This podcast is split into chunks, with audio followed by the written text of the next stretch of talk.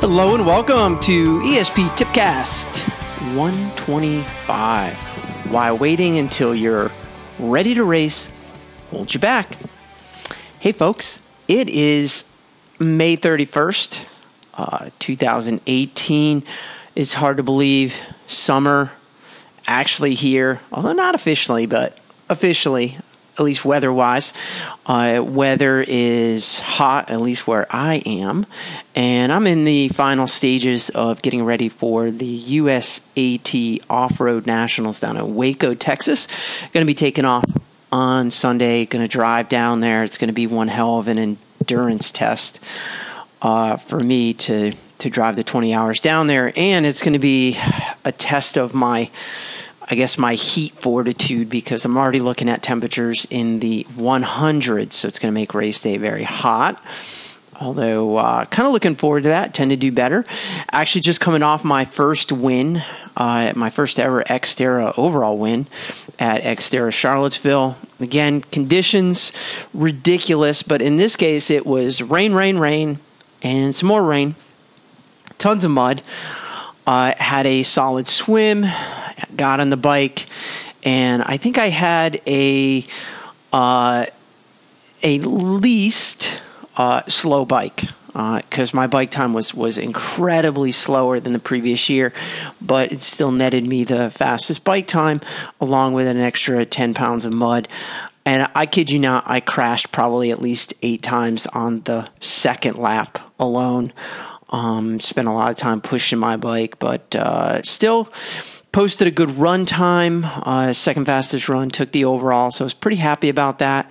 But like I say, just getting ready for my upcoming race, and I really wanted to put together a tipcast that I thought was, uh, I, I think, timely, ju- just based on kind of where I am, but also on a theme that I hear all of the time, and it's really one of the most common and self-limiting comments that I hear from really anyone, but I typically hear it from runners and triathletes, not to pick on them. And it goes something like this.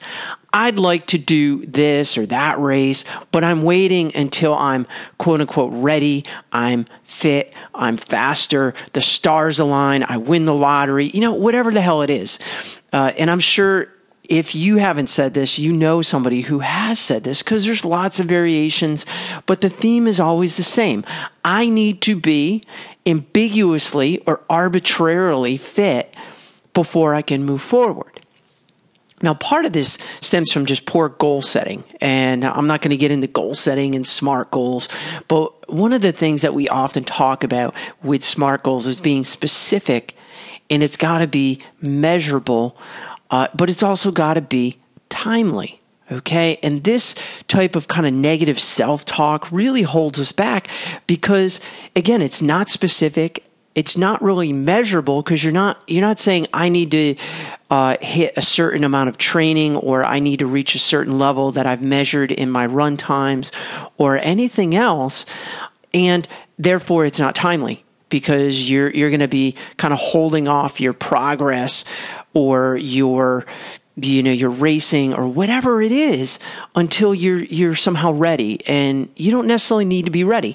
So on that note, I'm going to give you really three uh, question tips to start off with. And the first one is, are you healthy? Yes or no? Just answer it. Are you injured? Uh, have you been sick? Is there anything health-wise that is going to potentially have a negative impact on the race or could set you back further? Okay, if the answer is no, okay, that's good. No reason not to race. The next thing is, can you finish? Okay, and if you have a track record of any training, e- even kind of non-competitive runners who have done a number of races, you know. You you know if you've done enough training, you can finish. If you if the answer there is yes, I can finish, again, I don't think there's a reason not to race. And the last one is, will the race somehow grossly exceed your kind of your current race experience or your previous race experience and your current training? Okay. Uh, another way to put that is very similar to doing, uh, you, you know, a very heavy training week or a training camp or something where the potential training load, or in this case, the race, is going to so grossly exceed what you've been doing for training the chances of you getting injured are fairly high, okay? Case in point, you just came back into training. Uh, you've got maybe, you know, eight weeks of training under your belt. A marathon, probably not a good idea, okay? Again, anytime that you're going to run the risk of injury based on a low fitness level, then you might want to consider uh, yes.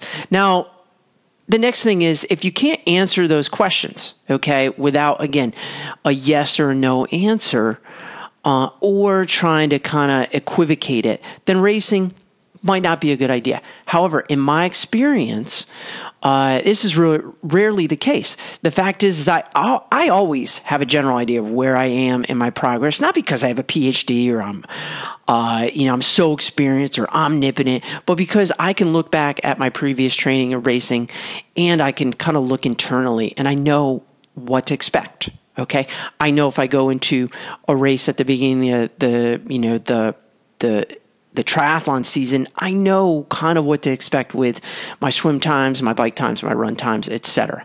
Okay.